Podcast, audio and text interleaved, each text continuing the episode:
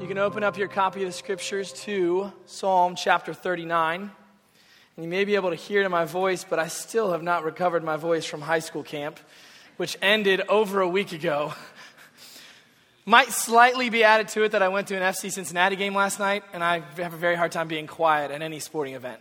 Um, but my name is Ryan Foltz. I'm the director of high school ministries here. Uh, and as you're turning there, I wanted to take a moment to thank you publicly. Um, for praying for us. There's some pictures going to be up on the screen from, uh, from high school camp. Aaron and I, over the past couple of weeks, have ta- we took o- almost almost 215 students away for our various middle school and high school camps, uh, and almost 40 volunteers. And many, many, many of you prayed for us. Um, you prayed faithfully for us. And I want to, sh- I mean, we, we saw new professions of faith. We saw students have breakthroughs in their faith. We saw students grow to love Jesus more. Um, our volunteer team was encouraged and challenged in their own faith. And uh, there's really no, nothing else that I want to say other than thank you. Thank you for giving in such a way that allows us to do things like this. Thank you for praying um, and, and loving our students by praying with us.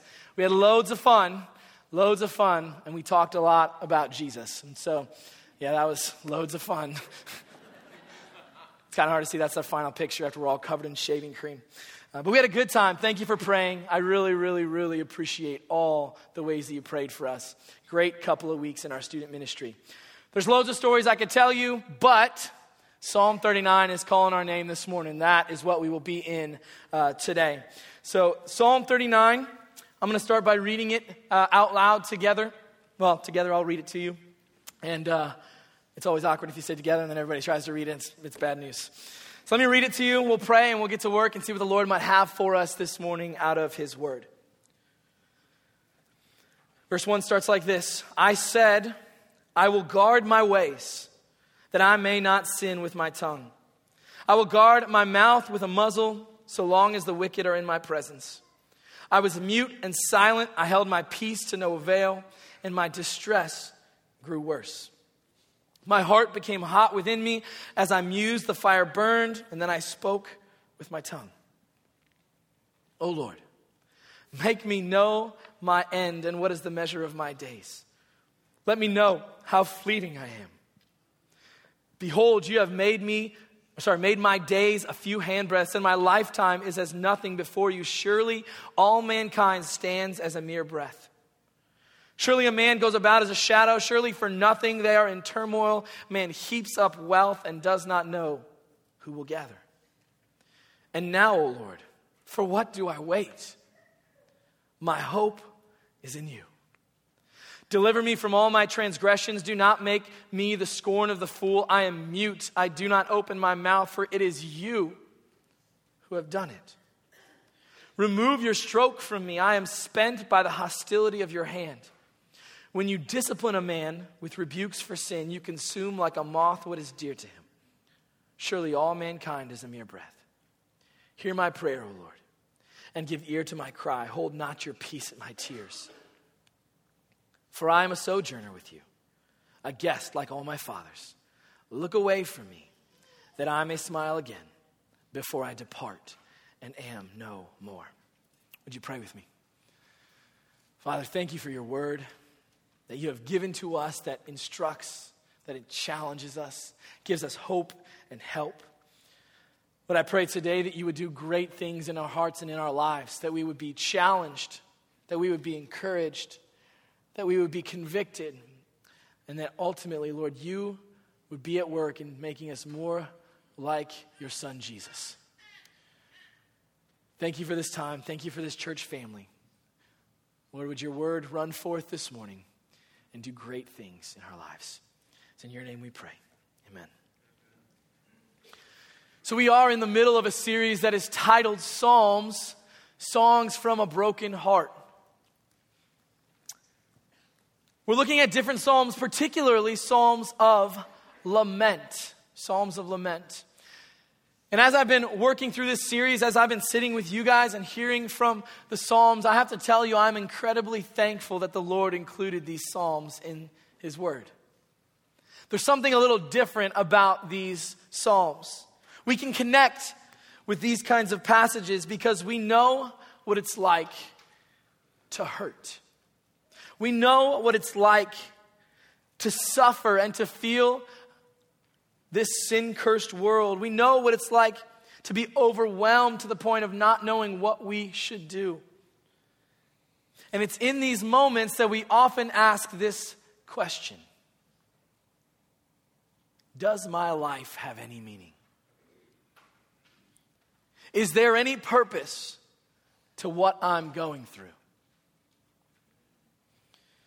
Psalm 39 is one of the Psalms where the author David seems to be overwhelmed by what is going on in his life. We don't really know the exact circumstances. There's not enough in this text to connect it to any particular life issue or life circumstance or life event.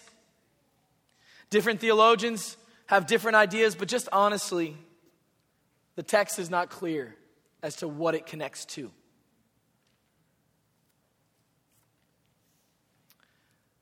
But that's actually okay for us today. Because what I want to do is I want to take a moment to try to put ourselves in the shoes of David, knowing that he felt great distress, and we just don't know what the distress was. I want us to feel the weight of his suffering and of his heartache. And then I think we'll see and learn some things about how we can respond in our own life. So, in the first three verses, we get this picture that David, he's actually trying not to speak so he doesn't sin. I think that's application point number one for all of us. Just shut up sometimes. He's saying, if I open my mouth, I might sin against the Lord, so I'm keeping it shut. It's not really one of my points, but it's just so applicable to my own life. There seems to be something going on in the life of David that's causing him to, to want to speak up or speak out in a way that might not honor the Lord. Maybe it's in a complaining heart, or maybe it's in, um, in arrogance or pride. Um, we see one thing he says there is he's in the presence of the wicked, he doesn't want to sin. So there's this desire to be a good witness and honor the Lord even among them. But it's in verse 2 where we begin to feel the weight of what is going on in David, once again, without knowing the exact circumstances. Verse 2 says, I was mute and silent. I held my peace to no avail, and my distress grew worse. My heart became hot within me. As I mused, the fire burned. And then I spoke with my tongue. Have you ever felt like this before? Like, have you ever felt this, that life was so heavy, so hard, so overwhelming, and you didn't know what to do with it, that it kind of just tore you up from the inside? Have you ever felt that heaviness, that heartache? Well, as I said earlier, we don't know what it is that's causing this to come about in the life of David, but a quick uh, run through of what his life looked like gives us plenty of reasons that he might feel this way. Sure, he was anointed to be king at a young age, but he spent much of his young life running for his life because Saul, the ruling king, wanted to murder him. His best friend, Jonathan, dies in battle. He faces consequences for his own sin in the loss of his son. And then his own son, Absalom, grows up, gathers people around him to try to dethrone his own dad. Can you imagine? He had plenty of reasons to feel overwhelmed.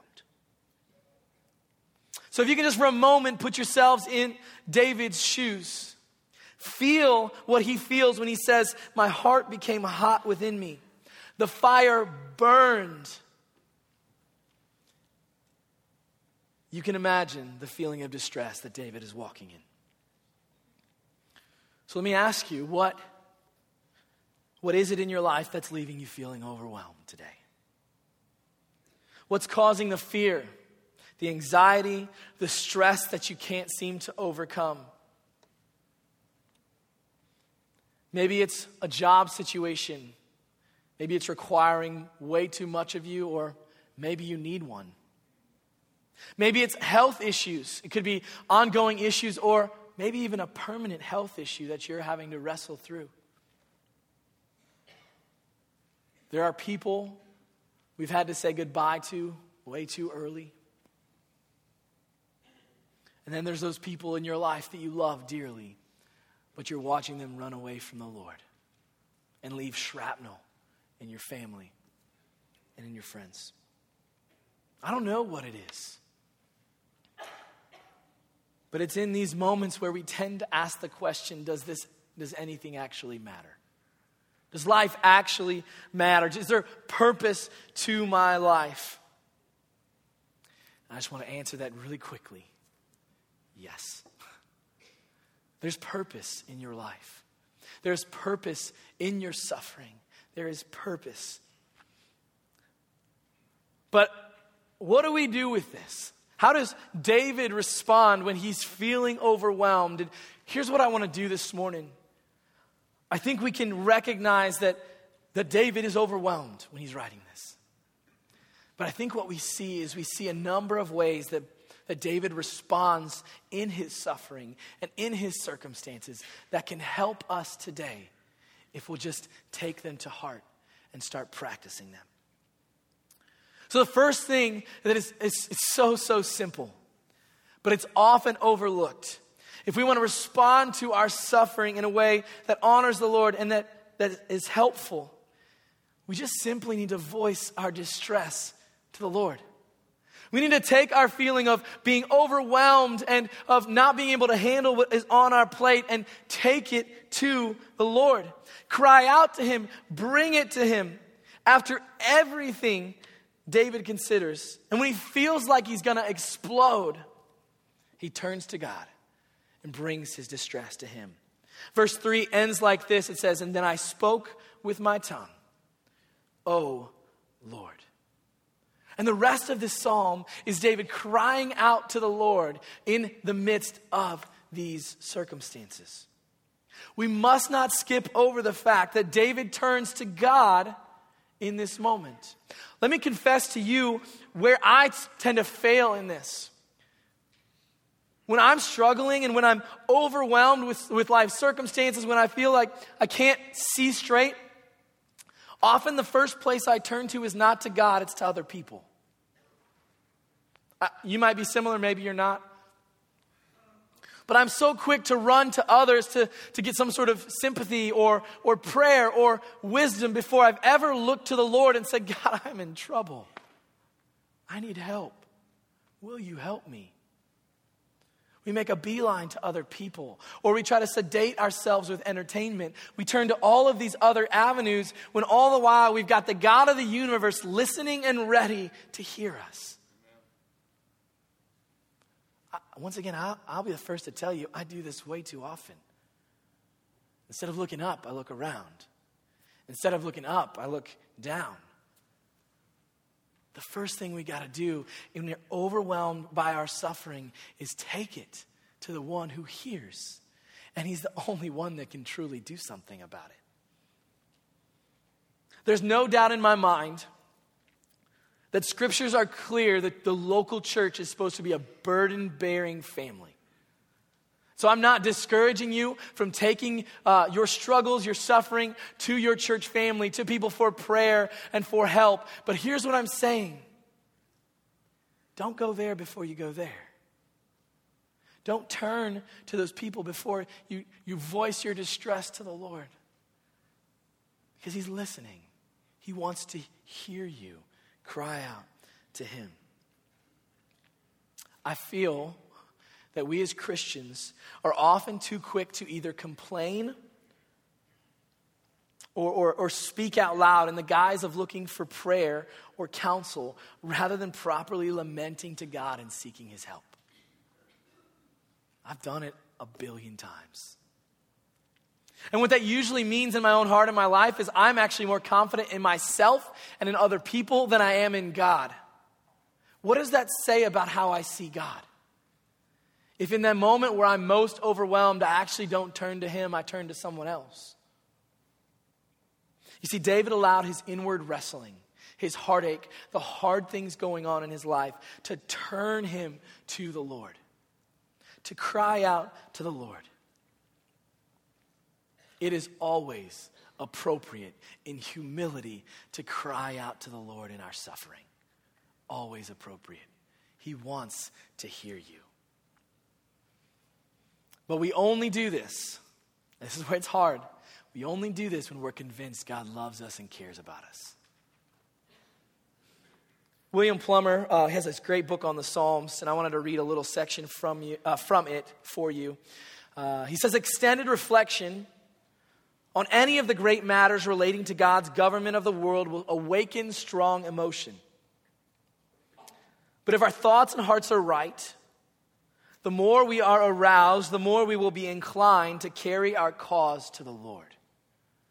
So, what that's saying is if we truly understand who God is, if we consider his role in uh, history and in our lives, we will be quick to turn to him because we know he listens, he cares, and he helps. So, friends, ask yourself this question this morning Are you quick in your suffering to turn to the Lord rather than something else? Are you quicker to complain to a, a brother or sister? Are you quicker to fill your life with stuff? I confess, and I'll say it again, I'm quick to go other places, and the Lord has convicted me this week that I need to remember when it is hard, I need to look up. When it is hard, I need to look to Jesus, and I need to take my burdens to Him. So simple, yet so hard. But that's not the only thing we see David doing here in Psalm 39 to wrestle through his heartache and through his pain. The second thing I think we can do if we want to wrestle well is we get to consider our life in light of eternity. We get to consider our life in light of eternity. I'm going to read off a few phrases that you see in verses four through six about how David uh, talks about our life as humans. He says, We are fleeting, our days are a few handbreadths, our lifetime is nothing to you. We're a mere breath, we're a shadow. And then in verse 12, it says, We're a sojourner and a guest. You see, David turns to the Lord and then he starts to consider the brevity of his own life as he's wrestling with his suffering. He actually asks the Lord to help him understand and remember how short his life is in light of eternity. So we have to understand this. Even if we live to be 100 years old, our life is still fleeting. It is short. It is a mere breath compared with eternity. See, one of the biggest reasons I think we struggle uh, in our suffering, and, it, and it's hard, I, I'm not making light of suffering, is we fail to understand and remember that, that this life is just a, a passing through point. That even our suffering is momentary because eternity is coming for us. And we have eternity, as Christians, we have eternity with God to look forward to. When we don't look at, at, things like this, it's like our life has like blinders on it where we can't we can only look in one direction and so when there are things in our life it's, it's like we, we just focus in on that and we just can't we can't look anywhere else but when we consider eternity when we consider our life is short compared to eternity that allows us to take the blinders off to look around and get a clearer perspective on this world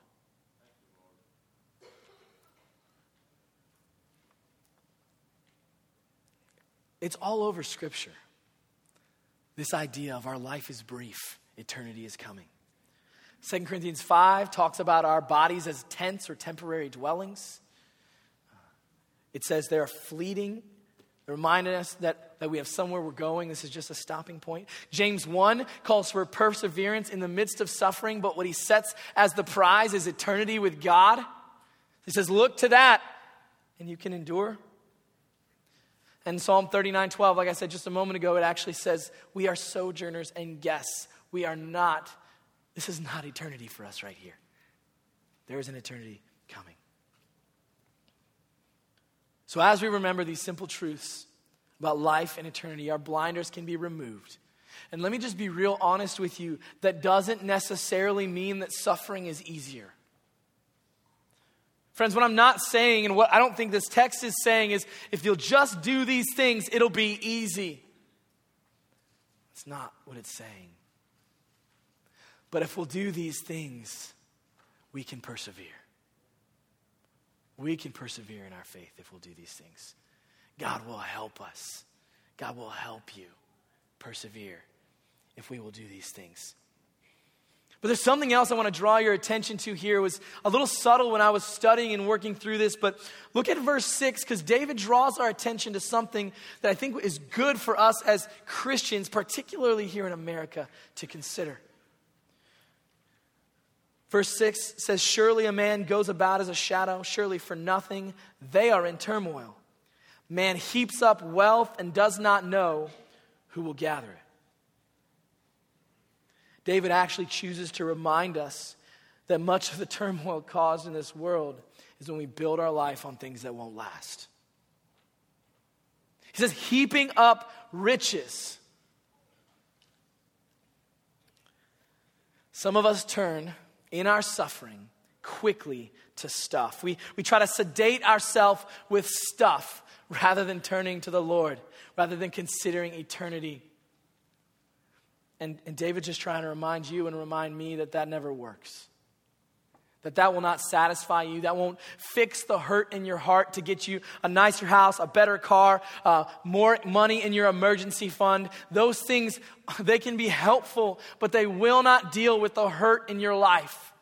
They will not fill in that gap that only Jesus can, can fill. So some of you might be thinking right now, Ryan, if life is short, and I know that it's hard, how is that helpful? How does that help me weather this storm? Well, first, since life is short, your suffering is short. And it may not feel like it right now because this is all we're in, but if life is short, so is your suffering. There's a day coming when all of it is gone. There's a day coming where every tear will be gone, every sin struggle will be gone, no more sickness, no more death. It is coming. So, since our life is short, so is our suffering. But here's another thing I want you to consider because I think this is what the Lord would have us do when we look at all of Scripture. When we understand life is short, it helps us view our suffering differently, but it's also a call to action today. Because if life is short, our opportunities are short as well. That there are people around you every day who need to hear about Jesus. And since life is short, there's work to do. There's work we get to do as we proclaim Jesus to the world.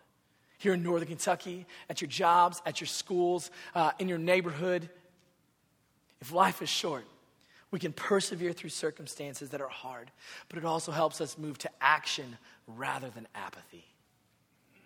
God would not call you just to, to move towards apathy and say, well, when life is short, then I guess I'll just kick up my legs and wait for the end to come. No, since life is short, we go after the world. And by that, I just mean we go after people who need to hear about Jesus. That's why we pursue ministry here in Northern Kentucky. That's why we're sending people all over the world. That's why we care about missions. It's because life is short and people need to hear about Jesus. So allow friends and the, the, allow the brevity of life to move you to action rather than apathy. So we can say, in times of great sorrow and in times of great suffering, we have the opportunity to look to Jesus, to voice our distress, to bring our hurt to a God who cares. We get to consider our life in eternity, in light of eternity, which is really helpful for us today. At high school camp, our, our theme was brand new, and in the evenings, we consider a brand new past, present, and future, what God does when He makes us brand new. And by far, One of the lessons that stood out to most students is when we spent time talking about our new eternity. So many of my students came to me and said, I've never thought about it like that. You know, it, it's not just me playing a harp and singing songs the rest of my life, like the rest of eternity. No, thank you, Jesus, it's not. He said eternity is going to be great. There's going to be a new heaven and a new earth. And we're going to be with God in His presence forever. It's going to be better than anything you can imagine. We're going to do a lot of singing, but we're going to do other stuff as well. And for my students, as they, they, wrestled with their own hearts, as they heard about this, they were challenged to think differently.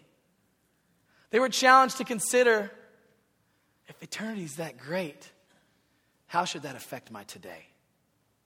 And friends, that's what I, I just want to recommend to you this morning is if if you're stuck, I sometimes call it like in a funk where you can't think clearly, where where you're so overwhelmed with uh, very very hard things, consider looking to eternity. Consider even studying what heaven's going to be like to stir up some affections and some hope in your soul. Because when we look up and towards eternity, our suffering is still hard, but we get a proper perspective on it that it is short because life is short. So we voice our distress to the Lord. We consider eternity, our life in light of eternity. But then there's something else that I think we see here in this text. that we actually must repent of our sin. Repent of our sin. And like, Ryan, how did you get to that? Like, what, why is that a point in what you're talking about? Well, thankfully, it's because it's a point in God, God's word here. So let's look at it at verse 8 through 11. It says, Deliver me from all of my transgressions. Do not make me the scorn of the fool. I am mute. I do not open my mouth, for it is you who have done it. Remove your stroke from me. I am spent by the hostility of your hand.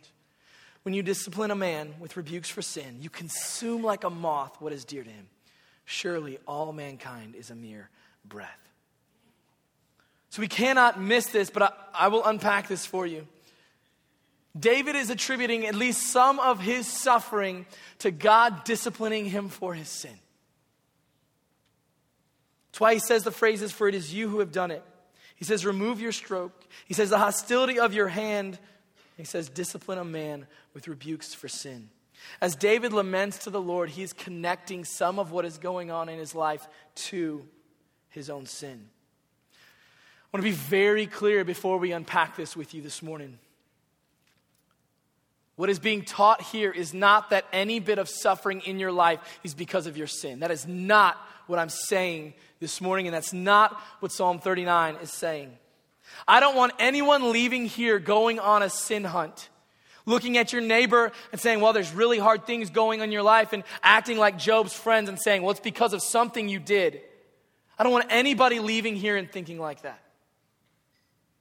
But I also can't get past the idea that David connects some of his own suffering to discipline from the Lord for his sin. So here's what we know according to God's word David confesses his sin, he connects it to how the Lord is disciplining him. And this, friends, is not a foreign concept in Scripture. Turn with me to Hebrews chapter 12, and I want to show you just for a moment that this is not foreign, that this is not something just David says and moves on. This is actually something we see throughout Scripture that God actually disciplines his kids, his people.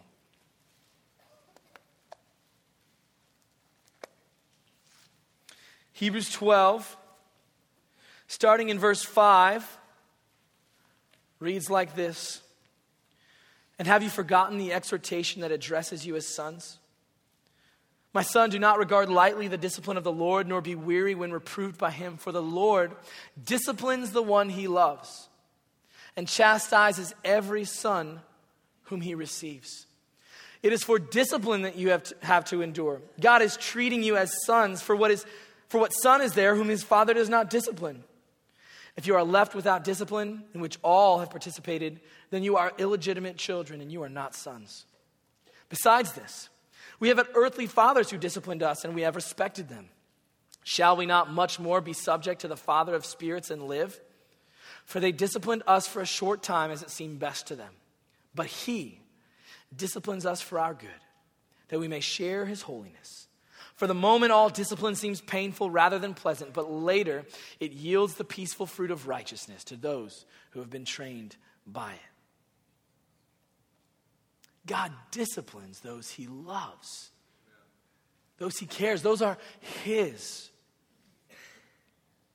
Friends, you might need to consider today if there are things going on in your life that it's actually God's pruning, God's disciplining to help you know Jesus better, to help you love him more.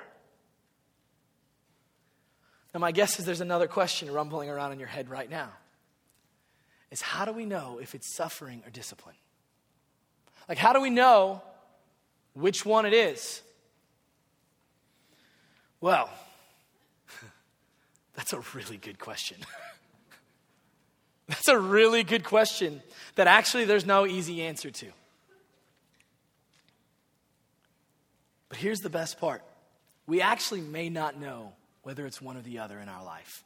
We actually may not know.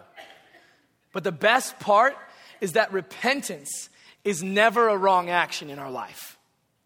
So, whether it's discipline or suffering because of this sin cursed world, it actually doesn't matter because repentance is always good.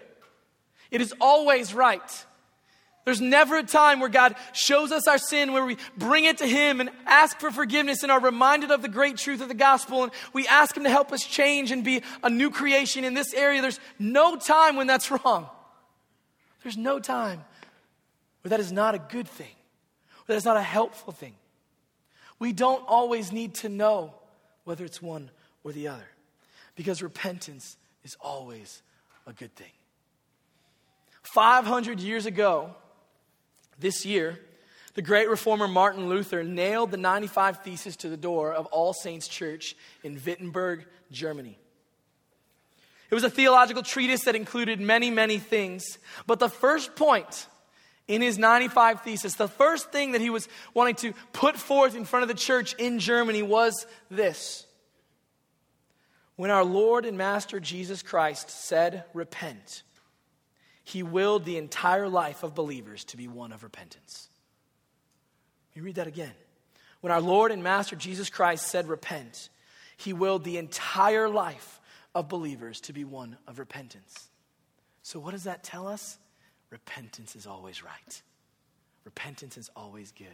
And we see here in Psalm 39 that David freely confessing and repenting for his sin because he knows he has drawn a connection, at least to some of his suffering.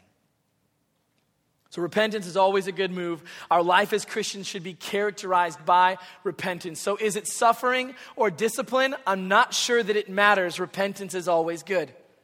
Does that make sense? Like, there's never a wrong time to bring our hurt and to bring uh, our sin, particularly, to the Lord for forgiveness. Charles Spurgeon uh, was talking about this particular text in Psalm 39. I'm going to read a lengthy portion from you or for you. I think it's in your bulletin, so you can follow along with me if you'd like. But hear how he talks about this idea of repentance in Psalm 39. How fair a sign it is when the psalmist no longer harps upon his sorrows but begs freedom from his sin. What is sorrow when compared with sin? Let but the poison of sin be gone from my cup, and we need not fear its gall, for the bitter will act medicinally.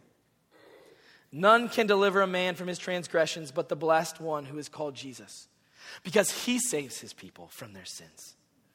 And when he once works his great deliverance for a man from the cause, the consequences are sure to disappear too. The thorough cleansing desired is well worthy of note. To be saved from some transgressions would be a small benefit. Total and perfect deliverance is needed. In verse 8, David says, Deliver me from all of my transgressions. His cry to the Lord is a repentant heart. repentance is always good, always beneficial, always right. And so, once again, I want to remind you what I said. Just because there's suffering does not mean it's the discipline of the Lord. But when we consider what is going on in our life and when we're interacting with the Lord over our great hurt, it is never wrong to confess sin and seek forgiveness. It's never wrong. So we get to voice our distress to the Lord, we get to consider our life in eternity. We get to repent because it's always good. And then lastly, we get to confess our trust in God. This was actually uh, the turning point in this text for me at verse 7. He says something so simple and yet so profound. He says, And now, O Lord, for what do I wait? My hope is in you. In the middle of this psalm of lament, where he's overwhelmed with what is going on in his life, he, he stops for a moment and says, Where, What am I waiting for? You are my only hope. This is where we need to land in our hearts in the midst of suffering. We need to turn our hearts towards trusting God even when it's hard. William Plumer summarized it well in that book on the Psalms where he said, In the darkest times that visit us, the great source of hope and joy and success still remains to all who have any true piety. God never dies, never retires behind clouds so dark that faith and hope and love cannot apprehend him. God is not far from you in your trouble. God is not playing a, a grand game of hide and seek with you. He is near. Now, I know it doesn't always feel like it. I know sometimes it feels like He's far away. But that's your emotions lying to you. That's Satan trying to convince you of something that is not true. God is near to you, Christian. If you love Jesus and you are His, He is right there. I don't know every circumstance and piece of suffering in this room. In fact, if I did, I'd probably just curl up and die. There is heavy things in this room. I, the ones I know make me sometimes not want to get out of bed. Some of you are going through incredibly difficult things right now. Some of you are in the middle of a significant health issue with no end in sight. Some of you are in the middle of, uh, of a job struggle that seems to consume all of your life and you can't seem to see clearly. Some of you are in the midst of some very hard parenting struggles. Some of you are being persecuted for your faith at your school or at your work. Some of you are in the middle of a significant sin battle where it feels like sin always wins and you never do. And some of you have watched your loved ones run away from the Lord. There's loads of hard things going on in here. But if you hear one thing from me today, if you forget everything that I've already said, hear this God is not far off. God has not hidden himself from you, Christian. You can trust him. He is the only one that you can hope in. Christian, you have by the nature of being a Christian, trusted in Jesus for your eternity. If you've trusted in Him for your eternity, I guarantee you He can take care of your today. If you think about what you've trusted Him with, that, that when, when Jesus returns and He takes everybody, uh, and, and we stand before our Father and, and we're having to consider our sin, Jesus is saying, That one is mine. You're trusting that Jesus is going to say, mine, paid for, taken care of at the cross, then he can take care of your today. Our life is short. Our suffering feels overwhelming. But he's got you. He's got you. He's got you. In these moments where we are overwhelmed, we need to confess our trust in the Lord. And I want you to know sometimes that's confessing something we're not believing on the inside. This week after camp, um, when I come home from camp, there's all these crazy highs, exciting things that happen in camp, but there's this like low level depression that comes when I come home. Serious, I'm just being honest with you. So this week, as I'm trying to get ready to preach, like there was one day I'm driving to work and saying, Emotions, you're not winning this battle today. God, I trust you. You are good. I know this to be true. I'm speaking to myself something that I'm not feeling in the moment. We say a lot around here that, that our emotions make a great caboose, they're an awful engine.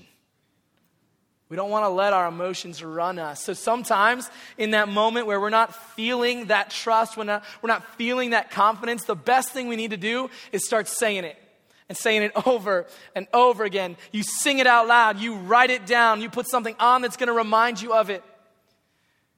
Because as I was driving to work, I wanted to, I didn't want to give up, but like I, I was feeling awful. And it was nothing big, so I, I, it doesn't compare to many of the suffering that you guys are walking through right now. But I felt this low level depression where I just kind of wanted to cry, I wanted to turn around and just get back in bed. And I just had to say, Jesus, you are trustworthy. You are good. You've got work for me to do today. Help me, Lord, to focus on you when all I want to do is do something else. So sometimes when we turn to God and we need to confess He is good, we need to confess that He's our only hope. Sometimes we do it. Often we do it when we don't feel it. But it's amazing what God can do if we'll relentlessly confess truth, what God will do in our own hearts. What God will do as we're sitting in the quiet uh, of our living room or in our car, how God will work if we will go after those truths. Don't ever let your flesh or don't ever let Satan convince you that because of your suffering, your life has no purpose. You are greatly loved, Christian. Your Father loved you so much to send his own Son. Jesus willingly walked to the cross on your behalf. You have purpose, but your circumstances do not define your purpose. God does. So when we consider what do we do when we're overwhelmed, when, when life feels like it has no meaning or no purpose, when we don't want to move on, we can voice this to the Lord. We can consider our life when it comes to eternity. We can repent of our sin because that's always a good response. And we can confess our hope and our trust in the Lord even when we don't feel it, friends. In a few moments, we're actually going to practice number four together and sing a song that reminds us that He is our greatest hope. But before we sing, I actually want to give you guys just a few minutes to walk through this in the quiet of your own heart. So when I when I talk about suffering or hard things or or that feeling of being overwhelmed, what is it that comes to your mind? I want you to grab that, whatever it is. Whatever that thing is that, you, that, that threatens to overwhelm you and make you want to give up. And then I'm going to give you a few moments to walk through this right here in the quiet of your own heart. I want you to take that to the Lord. I want you to consider your life in light of eternity. If the Lord brings any, any sin to your mind, confess it, repent, and, and see the freedom we have in Jesus. And then in your own heart, confess to the Lord how good and mighty and righteous He is and how He's worthy of being trusted. So just bow your heads, take a few moments. I'm going to be quiet and take your burden to the Lord.